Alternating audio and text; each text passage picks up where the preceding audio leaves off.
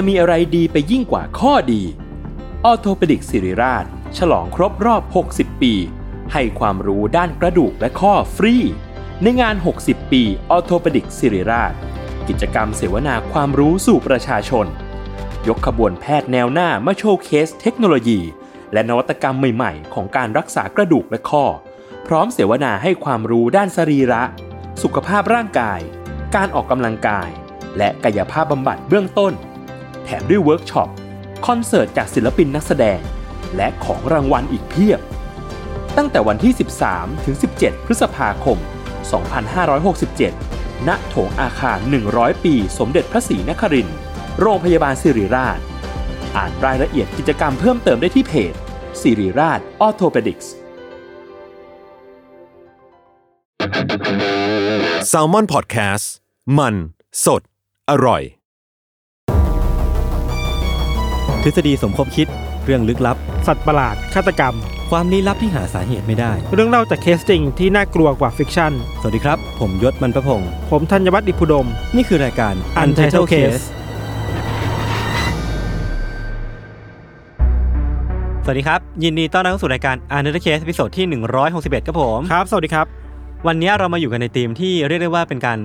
เอาแต่ใจของของคุณโจบองโก้และพวกเราด้วย อ่า คือก่อนหน้านี้เรามีรายการที่ไป collab กับ Thailand Post หรือว่าไปรษณีย์ไทย ครับ ชื่อว่า Mission Possible ครับ คือจะเป็นเป็นธีมเล่าเรื่องเกี่ยวกับการส่งอืมหลายมๆอย่างส่งอืมมัมมี่บ้างแหละ ส่งนู่นส่งนี่บ้าง อืมอืม แต่มันก็ยังคงมีหลาย ๆ เรื่องที่ยังอยู่ใน list เราอะแต่ว่าอืม เรายังไม่ได้เล่าไปในรายการนั้น เสียดายเสียดายเสียดายเสียดายอืมเอามาเรื่องเล่าเล่าต่อ ใช่ก็คือหยิบมาเล่าต่อในรายการตอนปกติเลยละนเรียกว่าเป็น EP เก็บตก อ่าเก็บตกหรือว่าจะเป็นสปินออฟก็ได้เรียกที่เท่อ่าเป็นสปินออฟก็ได้แล้วแต่เออจะเรียกก็จะเป็นการส่งเหมือนเดิมเนาะครับแต่ผมก็ไม่แน่ใจไม่ทันว่าว่าหยิบเรื่องอะไรมาเล่า ของผมอืมก็เป็นอีกอีกแนวหนึ่งแน่ๆแต่ว่าอืมวันนี้พี่ทันเป็นคนเริ่มก่อนครับ คือเราจะเล่าเรื่องเกี่ยวกับการส่งจดหมายอืมปริศนาอืมฉบับหนึ่งที่นำให้คนบางคนที่อยู่กันคนละแห่งมาก ๆ ได้มาเจอกันเว้ยอ่าฟังแล้วดูแปลกๆเนาะครับคือว่า เออเรื่องนี้เนี่ยเกิดขึ้นในปี 2002 ครับอือฮึในเขตที่เข็นเข็นมันเป็นเหมือนมณฑลหนึ่งในครับอังกฤษนะครับ ซึ่งเป็นโซนย่านภาคตะวันออกของอังกฤษอะยอืศอฮึในตอนนั้นมีคุณแม่คนหนึ่ง ชื่อว่าคุณซูเปโต คุณซูเปโตเนี่ย ก็ออกมาเดินเล่นกับลูกชายวัย13ขวบ แล้วก็มีหมาตัวหนึ่งเดินเล่นริมชายหาดนะครับ ในระหว่างที่พวกเขากำลังเดินกันแบบชิลๆริมชายหาดอะยศ ก็เหลือบไปเห็นว่ามันมี ขวดแก้วอะอืมขวดแก้วน้ำขวดหนึ่งอะอืมมันลอยมาติดริมชายฝั่งอยู่เว้ยอืมแล้วพอเดินเข้าไปดูก็พบว่า ในขวดนั้นน่ะ มันยังมีสภาพที่ค่อนข้างสมบูรณ์อยู่อืมอืมแล้วมันมีจดหมายฉบับหนึ่งอ่าถูกใส่ไว้ในขวดแก้วนี้อยู่เว้ยอ่าแบบเหมือนเป็นแบบจดหมายในขวดแก้วที่เราคุ้นๆหูกันเอเลยอเนี่แบยบเนาะ message in the bottle เออะอแล้วก็ที่สำคัญคือว่ามันมีคนเอาริบบิ้นสีฟ้ามาผูกติดตรงขวดด้วยครับ แปลว่ามันมีความพิเศษอะไรบางอย่างอยู่ ที่น่าสนใจคือว่าเฮ้ยจดหมายเนี่ยมันยังไม่ถูกเปิดออกอ่ามันก็กระตุ้นความอยากรู้อยากเห็นของคุณซูว่าครับเฮ้ยเราจะเป็นคมสนจแรกที่เปิดมันออกหรือเปล่าเออแล้วเมสเซจนี้มันคืออะไรอะไรเงี้ยครับครับเธอก็เลยไปเก็บขวดน้ำนี้มา แล้วก็อืมพากลับมาที่บ้านที่อยู่ในเมืองซิตเทิลบอลคครัรับบพอมาถึงบ้านเปิดจดหมายออกมาปุ๊บก็พบว่ามันคือจดหมายที่ถูกเขียนด้วยลายมือ อืม แล้วเป็นภาษาฝรั่งเศสอืมซึ่งเธออ่านไม่ออกอืมนอกจากนั้นเนี่ย ในขวดยังมีปลายเส้นผมของคนสองคนอ่าติดมาด้วย แต่ไม่ มันไม่ได้ดูน่ากลัว มันอ่าตัดออกมาเป็นที่ระลึกอะไรเงี้ยอ๋ครัอบคือเขาจงใจติดมาด้วย ไม่ใช่ว่าหล่นลงไปอะไรอย่างมาเงี้ยใช่ไหมอยู่ในอยู่ในขวดเลยอ่าเป็นสองกระจุกกระจุกผมแรกเนี่ยเป็นสีน้ำตาลอ่อนครัอีบกกระจุกหนึ่งเนี่ยคือสีน้ำตาลเข้ม อืมพอคุณซูเขาได้เห็นจดหมายแล้วเนี่ยครับ ก็ อยากรู้อยากเห็นเพิ่มเติมว่าเฮ้ย มันดูมีความหมายอะไรบางอย่างซ่อนอยู่นะอืมเพราะฉะนั้นเธอเลยเอาจดหมายเนี่ยไปให้เพื่อนชื่อว่าคาเรนไลปลิสครับอืมคุณคาเรนเนี่ยอ่านภาษาฝรั่งเศสออก ก็เป็น mission ใหม่ของคุณคาเรนแล้ว คาเรนใช้เวลาแปลเนื้อหาอยู่สักพักหนึ่งครับ ครับ แล้วก็ส่งคำแปลทั้งหมดเนี่ยกลับมาให้กับซูอ่านอีกรอบเออเออมันแปลว่าอะไรอะเราตัดภาพไปที่คาเรนก่อนนะเอ้ายังไม่ได้รู้ ในในตอนที่เธอกำลังแบบแปลอยู่อะอ่าเธอบอกว่าเธอรู้สึกโศกเศร้าแล้วก็ร้องไห้ไปกับเนื้อหาในจดหมายฉบับเนี้ยหลายรอบมากครับๆเพราะเธอค้นพบว่า มันคือจดหมายที่คุณแม่ชาวฝรั่งเศสคนหนึ่งเนี่ยครับ เขียนเพื่อไว้อาลัยกับลูกชายวัยสิบสามปีที่จากโลกนี้ไปแล้วอะอืมภายในจดหมายฉบับนี้ครับ มีเรื่องราวเกี่ยวกับความทรงจำความรู้สึกดีๆ ที่แม่มีกับลูกชายที่จากไปอืมรวมถึงคำขอโทษมากมายที่แม่คนหนึ่งจะมีให้กับลูกได้อะอืมจดหมายฉบับนี้เล่าถึงเด็กชายคนหนึ่งซึ่งคุณคาเรนในฐานะผู้แปลจดหมายเชื่อว่า เด็กคนเนี้ยน่าจะเสียชีวิตจากการจมน้ำอืม เนื้อหาในจดหมายเนี่ยเราเล่าบางส่วนแล้วกันเนาะหลักๆ คือว่ามันเขียนด้วยภาษาที่ค่อนข้างสวยงามอะครับ แล้วก็มีความเศร้าในตัวเองอะมันคือภาษาเชิงกวีวรรณกรรมมายศอืมอืมอืมอืมบางส่วนเขียนอย่างนี้ครับว่า ลูกของฉันเนี่ยเขาพยายามอย่างสุดแรงกายที่จะยืดแขนออกไปอืมเอาตัวรอดในการตกลงไปข้างล่างอืมสุดท้ายแล้วเนี่ย เขาก็จมลงสู่ความเงียบงัน ความกลัวและความหนาวเหน็บอืม ก็มันอาจจะแอสซูมได้ว่าเอ้ยมันพูดถึงการตกลงไปในน้ำหรือเปล่า การจมน้ำอืม ในจดหมายยังบอกด้วยนะครับ ว่าเด็กชายที่จากโลกนี้ไปชื่อว่าเมาริส แม่เขียนจดหมายฉบับเนี้ยให้กับเมาริสในหลาย ๆ ความหมายเนาะบางท่อนเขียนนี้ครับว่า แม่เขียนจดหมายฉบับนี้ถึงลูกนะเมาริส แม่อยากให้ลูก รู้ว่าแม่อยากจะขอโทษลูกจากสิ่งที่เกิดขึ้นมากมายครับได้โปรดให้อภัยแม่ที่ไม่สามารถปกป้องลูกจากความตายได้อืม ได้โปรดให้อภัยแม่ที่ไม่สามารถหาคำพูดใด ๆ มาพูดกับลูก ในตอนที่ลูกกำลังลื่นไหลลงไปอืมลื่นไหลออกไปจากมือของแม่ มันฟังแล้วก็ดูแบบไม่แปลกที่เขาจะร้องไห้อะมันดูแบบเศร้าเนาะมีความเปรียบเปรยความเศร้าที่เกิดขึ้นนะครับครับมี part หนึ่งที่ทำให้เราเห็นถึงความผูกพันที่แม่มีกับมาริสมากๆเลยคือว่า ในพาร์ทนั้นเขียนว่า ชีวิตของฉันน่ะไม่ถึงชีวิตของคนเขียนนะ ครับ เริ่มต้นขึ้นจริง ๆ หลังจากที่มาริสได้ลืมตาดูโลก อืมแต่ชีวิตของฉันก็จบลงด้วยเช่นกันเมื่อเขาจากโลกนี้ไปอย่างไม่มีวันหวนคืนในตอนที่อายุ13 ปี อืม คือนั่นแหละ มันมีความรู้สึกว่าชีวิตมันขาดหายอะไรไปอะความเศร้าที่โลกพลากเอาลูกเข้าไปครับ บางส่วนก็เขียนอย่างนี้ครับว่า แม่รักลูกอย่างสุดหัวใจทั้งจิตวิญญาณเลยนะ อืม แม่รู้สึกภูมิใจมากที่ได้เป็นแม่ของลูกนะ ได้โปรดบินต่อไปด้วยความสงบสุขในชีวิตอืมจากเนื้อหาทั้งหมดเนี่ยน่าจะพอสรุปได้บ้างในบางข้อมูล เช่น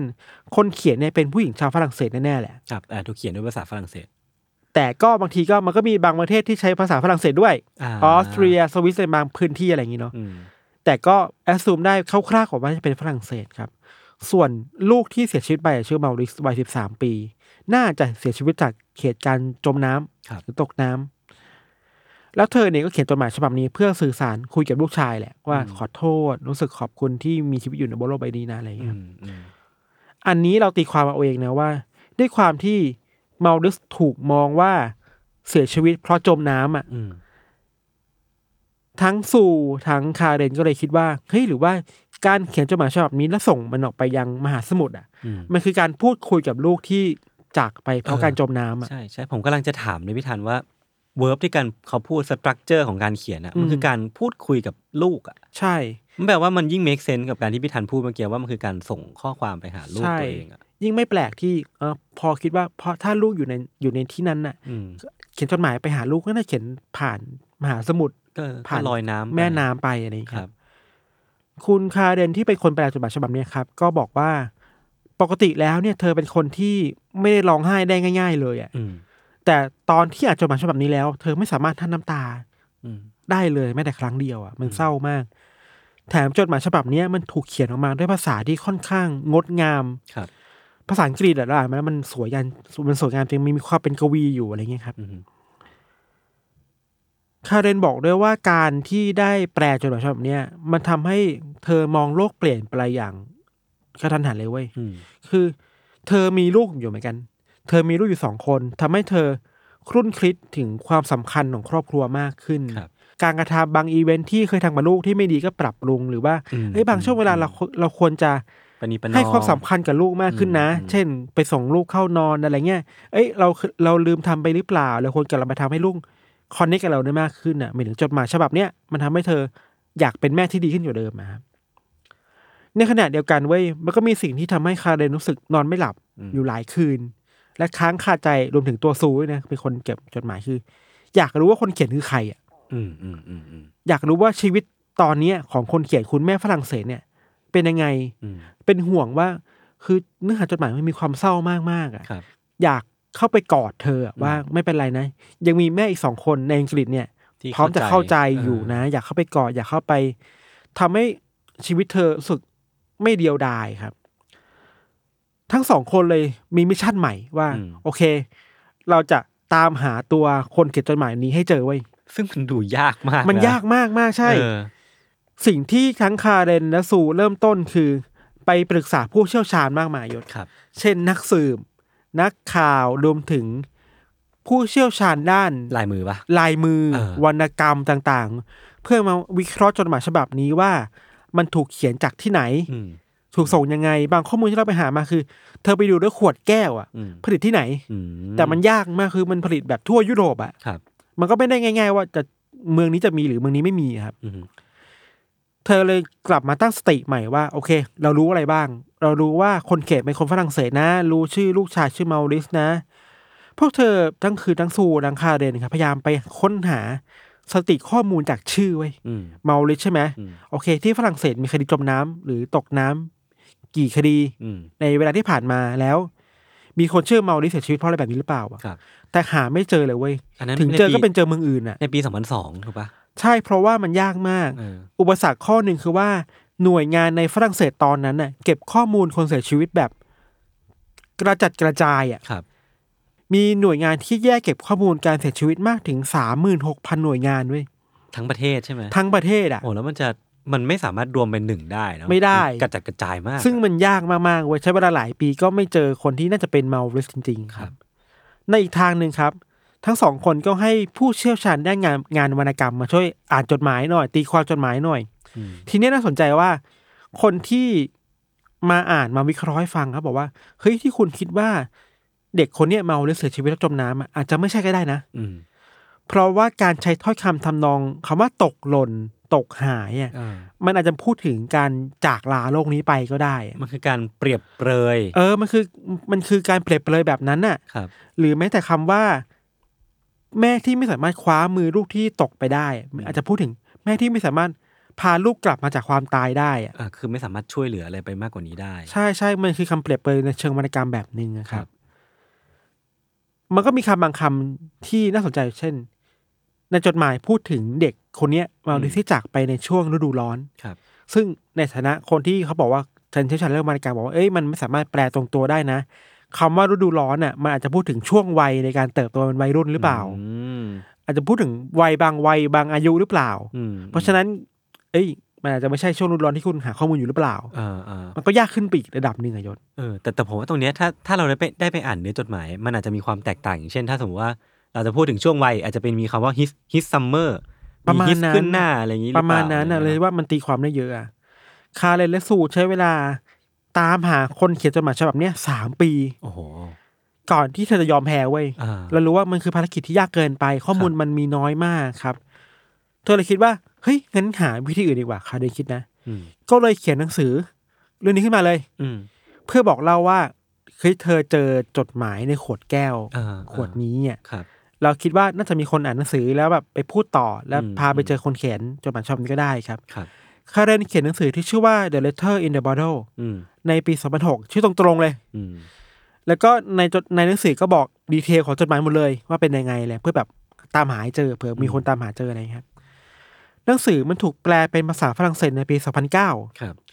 จุดเปลี่ยนคือจุดนี้เว้ยพอแปลเป็นภาษาฝรั่งเศสปุ๊บอะมีอยู่วันหนึ่งมีคนที่ส่งอีเมลมาหา เว็บไซต์ของหนังสือเล่มเนี้ยเว็บไซต์ของโปรเจกต์เนี้ยอืมแล้วบอกว่าเฮ้ย เธอคือคนที่เขียนจดหมายฉบับนั้น อ่าเป็นภาษาฝรั่งเศส อ่าเธอบอกว่าเธอเป็นคนฝรั่งเศสนะได้อ่านหนังสือเล่มนี้แล้วรู้สึกว่านี่แหละ เธอนี่แหละคือคนที่เป็นเจ้าของเรื่องในเรื่องนี้อะเออ คือคือผมว่าเชื่อว่ามันน่าจะต้องมีอีเมลทำนองเนี้ยเยอะมากที่ส่งมา แล้วแล้วใช่อีเมลของคนเนี้ยมันมันแตกต่างจากคนอื่นยังไง ใช่ เราเดี๋ยวเราเล่าให้ฟังเออคือว่าผู้หญิงคนเนี้ย นามสมมุตินะนามสมมุติในที่สื่ออังกฤษเขาเรียกเขาเรียกว่ามารีชื่อว่ามารีแล้วกันครับ มารีเล่าให้กับคาเรนฟังในบาง detail ที่มันแบบ มันค่อนข้างตรงกับคำวิเคราะห์ของคนเขียนวรรณกรรมครับเช่น เธอสูญเสียลูกชายในวันหนึ่งในปี1981อืมจากอุบัติเหตุแปลว่าเสียชีวิตมาเกือบสิบ10กว่าปีแล้วอะค่อยมีอืมเขียนจดหมายเพราะจดหมายเนี้ยมันถูกพ้นพบในปี2002ครับเธอตัดสินใจเขียนจดหมายฉบับหนึ่งออกไป เพื่อสื่อถึงความเจ็บปวดที่เธอมี ควบคู่กับความโกรธแค้นต่อพระเจ้าอืมที่ปล่อยให้ลูกของเธอต้องจากไปในเวลาอันรวดเร็วอะอืมก่อนวัยอันควรใช่ แล้วคาเรนและซูอะก็ก็เดินทางไปเจอมารีจริงๆไว้ที่ฝรั่งเศส เธออาศัยอยู่ในเมืองแห่งหนึ่งทางภาคเหนือของฝรั่งเศสครับ คาเรนบรรยายว่า เธอคนเนี้ยมารีเนี่ยยังมีชีวิตที่ดีอยู่ อืมตอนนี้อายุได้หกสิบกว่าปีละครับ ร่างกายยังแข็งแรงจิตใจยังโอเคอยู่เพราะฉะนั้นทั้งสองคนสบายใจแล้วอืมโอเค เธอยังปลอดภัยอยู่ครับ มารีได้เล่าให้กับทั้งสองคนฟังว่า จริง ๆ แล้วอะ เมาลิสอะลูกชายเธออะอืมไม่ได้เสียชีวิตเพราะจมน้ำอ่า แต่เสียชีวิตเพราะว่าอุบัติเหตุในการขี่จักรยานในปี อ่าฮะ1981ครับหรือว่า 21 ปีก่อนที่จดหมายถูกเขียนขึ้นมา มารีได้เล่าเพิ่มเติมว่าเธออยู่ในจุดที่ เคยคิดอยากจะแบบ ไม่อยากอยู่โลกใบนี้อีกแล้วอะอืม ก็เลยเขียนเขียนจดหมายมาระบายถึงความแค้นที่แบบโลกนี้มันพลากลูก เธอไปอะไรเงี้ยครับ หรือมันก็ทั้งประโยคที่เธอเขียนในจดหมายป่ะพี่ทันที่เขาบอกอืมว่า พระเจ้าได้มอบชีวิตให้เธอตอนที่ลูกคลอดออกมาใช่แต่ก็พรากชีวิตเธอไปตอนใช่ ที่เขาจากไปด้วย ใช่ คือความโกรธแค้นที่ความไม่เข้าใจอะเนาะแต่ว่าสิ่งหนึ่งที่ทำให้มารียังมีชีวิตต่อไปได้คือว่า เธอยังมีลูกๆอีกสามคนอ๋อ ทำให้เธอเห็นว่าโลกเนี้ยมันยังมีคนที่รอเธออยู่นะ ครับยังมีคนที่ต้องการความรักจากมารีอยู่นะ อืมอืมเพราะฉะนั้นเธอก็อยากจะเป็นแม่ที่ดีที่สุด ให้กับลูกๆอีกสามคนนี่เหมือนกัน อืมสุดท้ายแล้วครับ ทั้งสามคนก็ติดต่อพูดคุยกันตลอดเวลา พาไปดูรูปภาพของมาริสที่บ้านอืมคือมันมีหลักฐานชัดเจนว่าคนที่ชื่อมาริสชื่อมาริสจริงๆเนาะครับยืนยันได้แล้วไม่ก็ใช่การเปรียบเลยแล้วเออไม่ละแบบมีรูปภาพเล่าอ่าเรื่องแบบต่าง ๆ ที่แบบลูกชายเป็นคนยังไงอะไรขึ้นมาอืมแล้วทั้งสามคนเนี่ยคือ มารีที่เป็นคนเขียนจดหมายอืมซูที่เป็นคนจดจดหมาย คาเรนที่เป็นคนแปลจดหมาย ก็กลายเป็นเพื่อนรักกันไปเลยเว้ยอ่าอ่าอ่าเพราะคอนเนคกันผ่านเรื่องราวนี้ผ่านจดหมายในขวดแก้วอะครับแล้วก็ทุกวันเนี่ยเขาใจะว่าทั้งสามคนก็เขียนอีเมลอืมคุยกันตลอดนะอืมเออแบบเป็นไงบ้างชีวิตที่ฝรั่งเศสที่อังกฤษเป็นไงบ้าง ก็เป็นอืมเพื่อนรักกันไปแล้วครับ กลายเป็นว่าจดหมายฉบับหนึ่งที่มันถูกค้นพบใน ขวดแก้วที่บังคนเอิญเขียนมากๆอะมารีบอกว่าคนเขียนเนี่ยนะคนเขียนเธอก็ไม่คิดว่าจะมีคนเจอนะเออเออเธอแค่อยากระบายความรู้สึกออกไปอะอืมว่าทำไมต้องพรากลูกไปจากเธอด้วยครับครับ แต่จดหมายฉบับเนี้ยมันก็กลายเป็นเครื่องมือสื่อสารที่ทำให้เกิดการคอนเน็กกันจากคนต่างประเทศอืมต่างพื้นที่ต่างไทม์โซน แล้วก็สำหรับเราคือมันทำให้คนเห็นถึงคุณค่าของจดหมายฉบับหนึ่งอะอืมที่มันส่งข้อความอะไรบางอย่างไปให้กับคนอ่านได้แบบ บางทีคนเขียนก็ไม่รู้นะว่ามันพลังขนาดนี้อะอืมอืมอืมก็เป็นเรื่องราวที่เราคิดว่าก็อบอุ่นดีครับ เป็นเรื่องราวที่เยียวยาจิตใจได้ดีว่าโอเค บางทีจุดเปลี่ยนชีวิตเรื่องหนึ่งอาจจะพาไปสู่อีกจุดเปลี่ยนหนึ่งก็ได้นะ บางทีการค้นพบขวดแก้วสักแห่งหนึ่งแบบว่าเออสักอันหนึ่งโดยอืมที่เราไม่ได้คาดคิดมามันอาจจะพาเราไปสู่มิตรภาพที่ยังคงอยู่จนถึงปัจจุบันนี้ก็ได้เนอะใช่ ประมาณในยศครับผมก็ก็ผมชอบนะผมชอบนะอบอุ่นดีอบอุ่นเรื่องราว feel good ดีๆฟีลกู๊ดฟีลกู๊ดครับอืมแต่ทั้งสามคนน่ะคือ คาเรนกับซูอะวัยใกล้เคียงกัน แต่ว่าอืมน่าจะอายุไม่เท่ากับตัวตัวใช่คุณมารีมารีใช่ไหมในชื่อสมมุตินะอืมเธอเหมือนกับว่าเธออะก็ พยายามจะปกปิดตัวเองอะ คือไม่อยากเป็นที่รู้จักขนาดนั้นนึกอน่ะอกนึกออกอาจจะเจ็บปวดมาเยอะแล้วจากครับโลกอะไรเงี้ยครับอืมแล้วก็ เข้าใจว่าพอหนังสือนี้มารีปริ้นใหม่อะหนังสือของที่คาเดนเขียนอะอ่าก็มีคำนิยมจากมารีเขียนด้วยอ่าพออัปเดตปุ๊บเอ้ยฉันคือเจ้าของเรื่องนี้ก็นะกลายเป็นว่าจบจบซีรีส์นี้ไปอย่าง complete เออดีอะดีดีดีครับประมาณนี้ครับยศครับผมครับเรื่องของเราประมาณนี้ครับเดี๋ยวพักฟังโฆษณาสักครู่ครับ แล้วกลับมาฟังเรื่องยศตอนเบรกหน้าครับ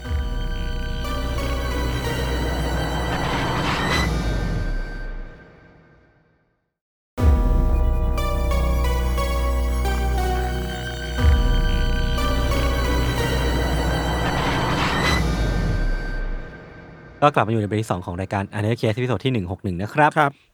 เรื่องนี้พี่ธันเล่ามาเป็นเรื่องเรื่อง feel good อืมแต่ของผมอะมันก็มีความ feel good เว้ยแต่ว่าเพียงแต่ว่าบริบทที่มันเกิดขึ้นอะมันเกิดขึ้นในภาวะสงคราม อืมแต่ว่าเราเราจะไม่ได้ไม่ได้จะมาพูดถึง detail สงคราม ไม่ได้มาพูดถึงในแง่มุมโหดร้ายแล้วกันอืมแต่ผมว่าจะน่าจะมาเล่าถึง slice หนึ่ง สุดเศษเสี้ยวหนึ่งของสิ่งที่เกิดขึ้นในสงครามเวียดนาม ว่ามันมีเรื่องราวที่เป็นเรื่องราวที่สะท้อนถึงความมิตรภาพที่มันแนบแน่น หรือว่าเรื่องราวที่มีความหวังในมนุษยชาติกลับมาอีกรอบหนึ่งอะไรเงี้ยครับ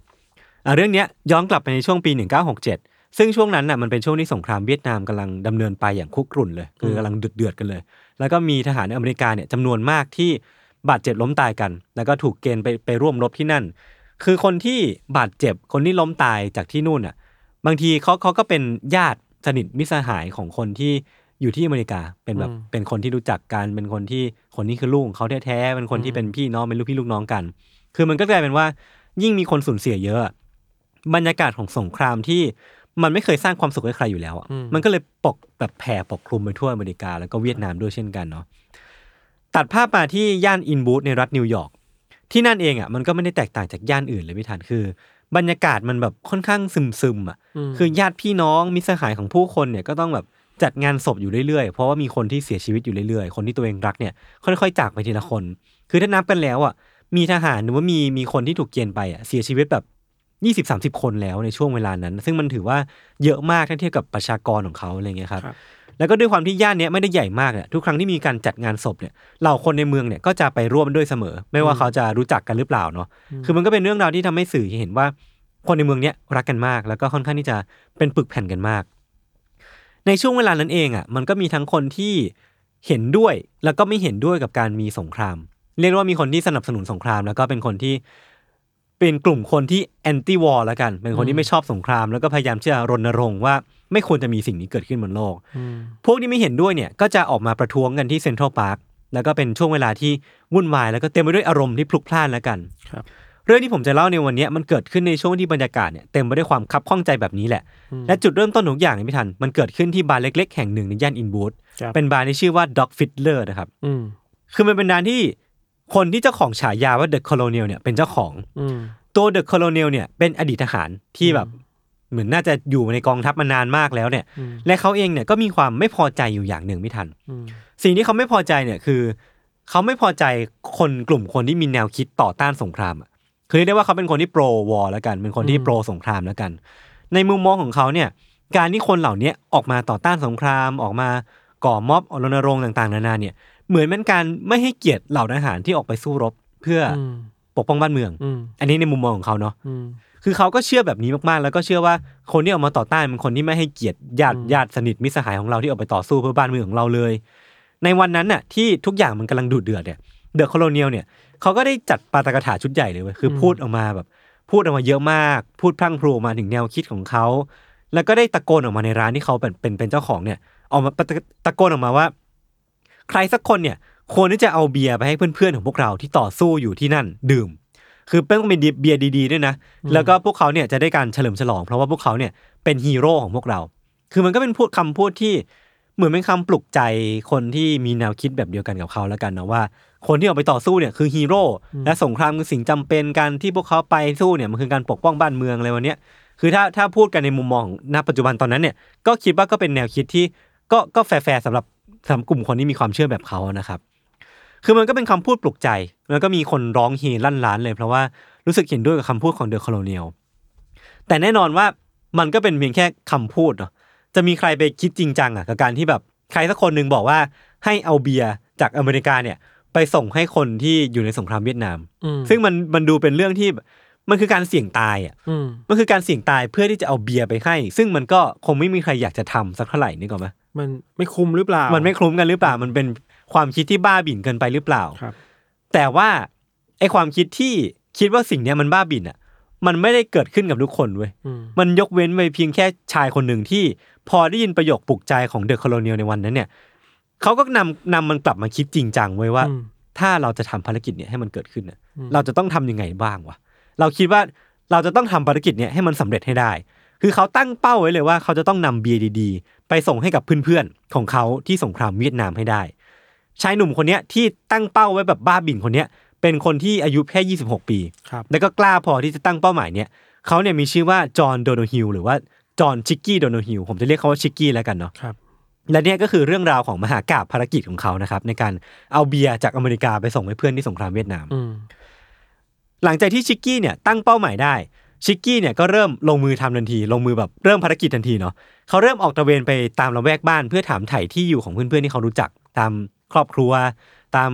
ญาติสนิทมิตรสหายของคนที่เขาอยากที่จะไปหา แล้วก็อยากที่จะเอาเบียร์ไปส่งให้อืมมันคือการรวบรวมข้อมูลแหละที่เป็นเหมือนการทำให้ คือเป็นการที่เขาค่อยๆ รวบรวม information ทีละนิดทีละนิด แล้วมันก็สำหรับเขาอะมันเป็นการบอกว่าภารกิจของเขาอะมันเริ่มจริงขึ้นเรื่อยๆนึกออกปะตอนแรกที่เขาตัดสินใจนี้ออกมา มันอาจจะไม่ได้จริงขนาดนั้น แต่พอเขาได้ไปคุยกับญาติได้ไปคุยกับพ่อแม่ของเพื่อนเขาอะมันดูกลายเป็นว่าเอ้ยกูต้องทำสิ่งนี้จริงๆ ใช่ไหมวะอ่าอะไรเงี้ยอ่านึนึกออกไหมเออ คือตัวชิกกี้เองอะเขาเป็นอดีตนาวิกโยธินมิถันที่เคยไปเข้าร่วมสงครามมาหลายหลายต่อหลายครั้งแล้ว นั่นทำให้เขาเองเนี่ยสามารถหาหนทางในการกลับไปสู่ท้องทะเลได้อย่างไม่ยากเย็นนัก แล้วก็หาทางในการเดินทางไปสู่เวียดนามได้ คือเขาเองอะใช้ข้ออ้างในการบอกว่าเขาจะออกไปตามหาสเต็ปบราเซอร์ของเขาหรือว่าเป็นพี่น้องบุญธรรมของเขาอืมคือกลายเป็นว่า เขาเรียกร้องความสงสารจากเหล่าผู้พลหรือว่าผู้พันอะอ่าในการบอกว่าเนี่ยผมแบบอยากที่จะไปตามหาพี่น้องผมมากเลยเขาอ้างเขาอ้างมากๆ แล้วก็หาหนทางในการลงลงเรือได้ในที่สุดครับเขาก็ได้ทำตามขั้นตอนแบบพิถันจนกระทั่งได้ตำแหน่งเป็นคนเติมน้ำมันบนเรือที่ชื่อว่า The Drake ครับซึ่งตำแหน่งเนี้ยก็ต้องยอมรับนะว่ามันไม่ใช่ตำแหน่งที่ยิ่งใหญ่อะไรอืมคือมันมีคนแทนได้เสมออะนั่นก็แปลว่าตอนที่เขาได้ตำแหน่งเนี้ยมันจะต้องเป็นการรีบตัดสินใจมากๆ ว่าเขาจะไปหรือไม่ไปมคือตอนนั้นที่เขาต้องตัดสินใจอะ เขาแทบไม่ได้เตรียมของอะไรมาเลยเว้ยคือเขาไม่มีกระเป๋าที่มีเสื้อผ้าอยู่ด้วยซ้ำอะอืมเขาก็ต้องไปหาซื้อพวกที่กลหนวดหรือว่าพวกอาหารเล็กๆน้อยๆอะมาใส่กระเป๋าแล้วก็รีบขึ้นเรือไปทันทีเลยดูไม่ค่อยมีแผนการเออเตรียมคือแบบตัวเท่าไหร่ลุยแบบไปตายเอาดาบหน้าเลยอะแล้วก็ครับการเดินทางของเขาเนี่ยก็ได้เริ่มต้นขึ้นตั้งแต่ตอนนั้นเป็นต้นมา คือเขาเนี่ยก็ได้อาศัยอยู่บนเรือลำเลียงกระสุนที่ชื่อว่าเดอะเดรกเนี่ยเป็นเวลาประมาณ 8 สัปดาห์ไม่ทัน จนในที่สุดเนี่ยเขาก็ได้เดินทางไปถึงเมืองท่าที่ชื่อว่าควีนนไม่ทันที่อยู่ประเทศเวียดนามนั้นได้เนาะ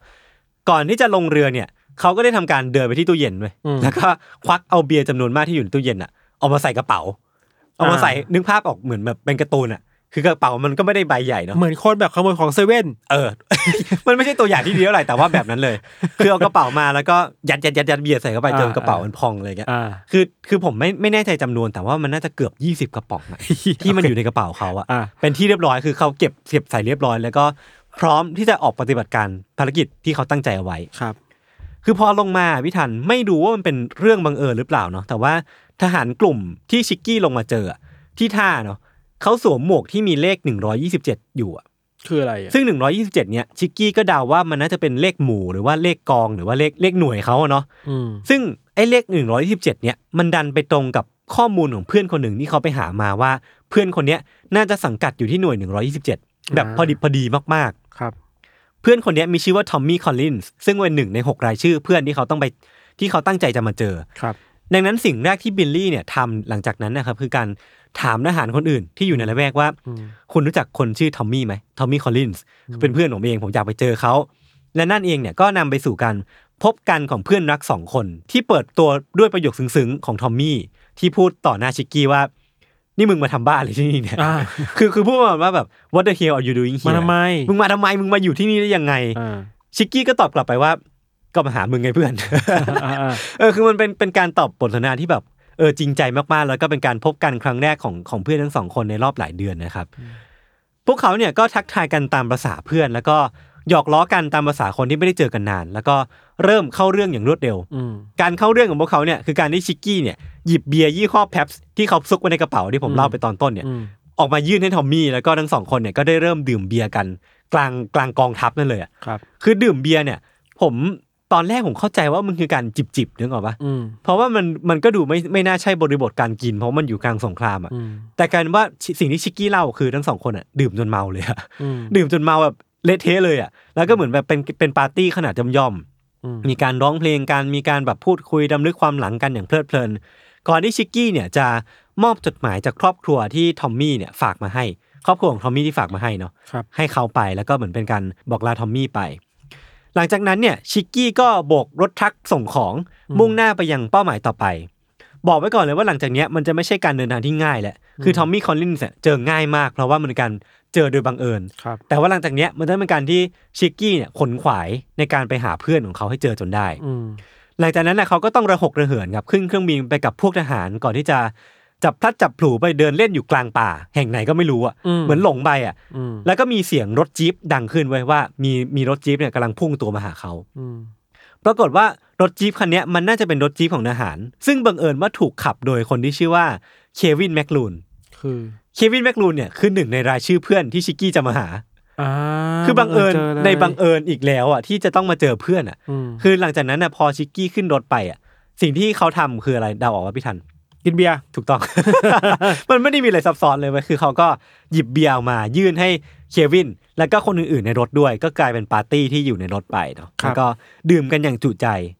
ทีเนี้ยก็เสร็จไปสองคนแล้วคือภารกิจของเขาเนี่ย ภายในเวลาแบบ 48 ชั่วโมงไม่ถึงอะเขาก็ได้เจอเพื่อนสองคนแล้ว ซึ่งมันก็ดูเหมือนจะง่ายเนาะแต่ว่าหลังจากเนี้ยมันจะท้าทายมากขึ้นอืม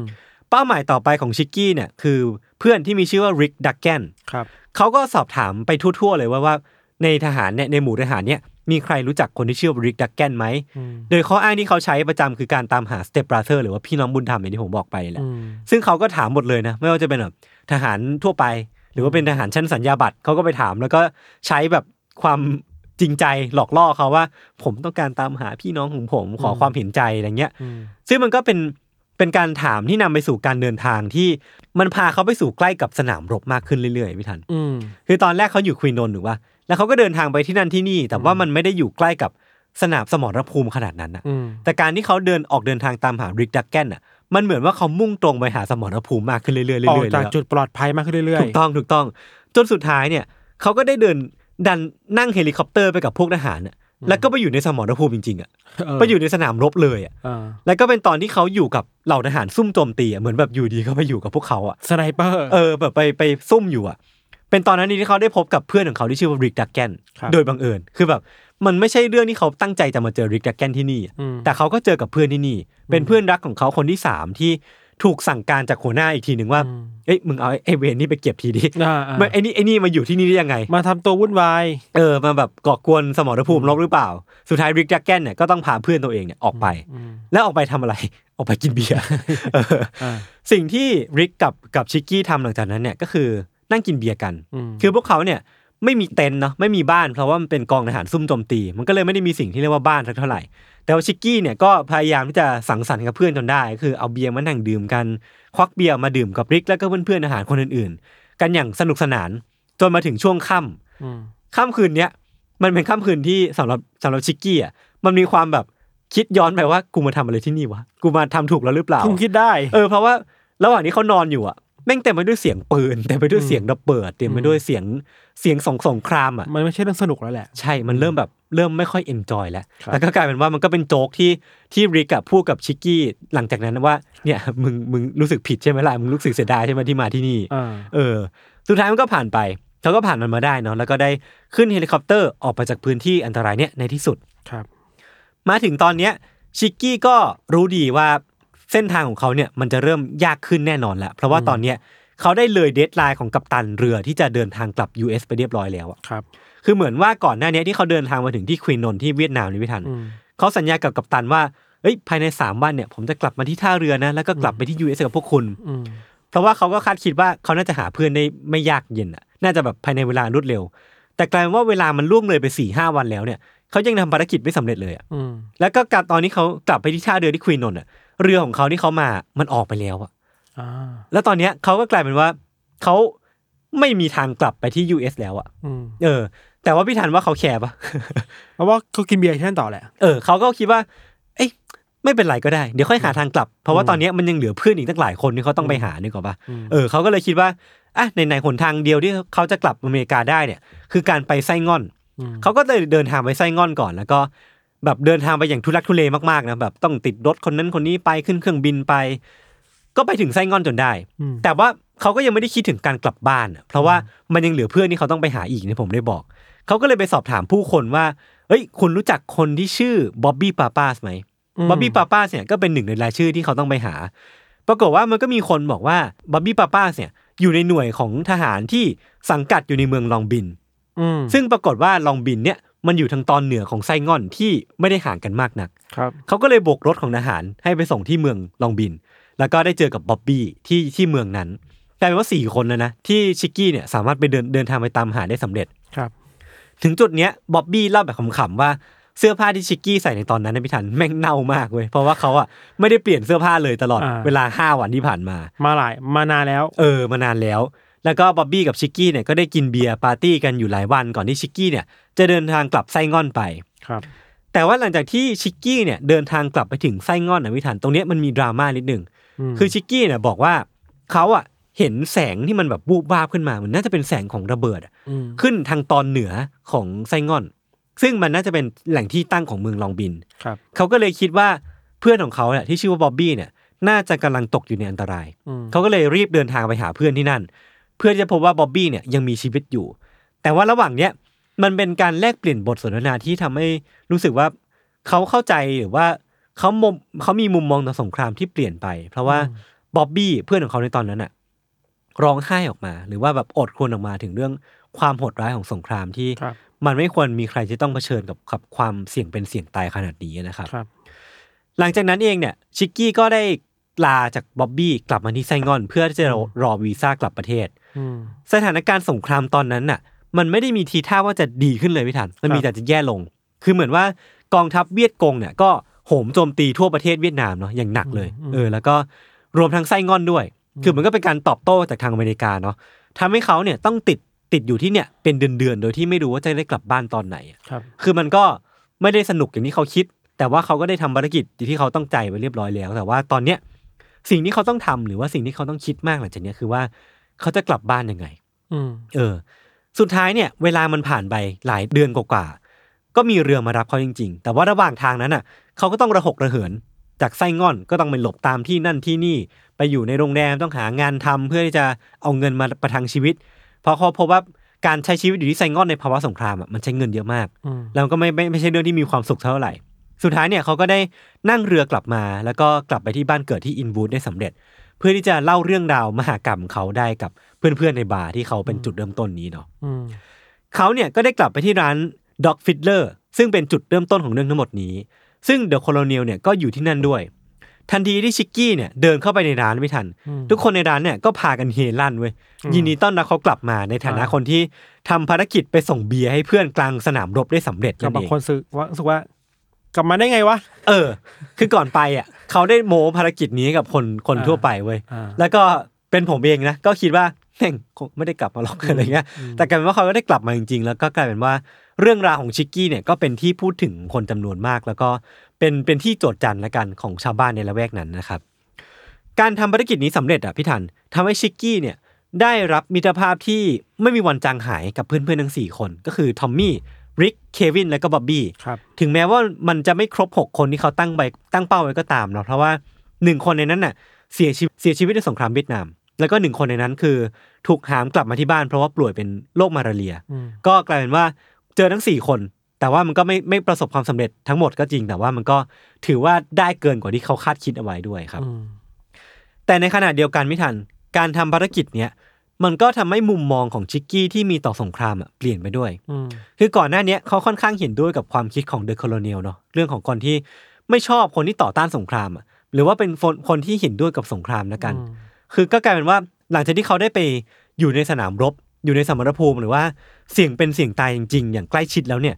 เขาก็ได้เข้าใจว่าทำไมเหล่าผู้คนเหล่าเนี้ยถึงต้องการที่จะหยุดสงครามนี้อืมหยุดยั้งสงครามนี้ เพราะว่า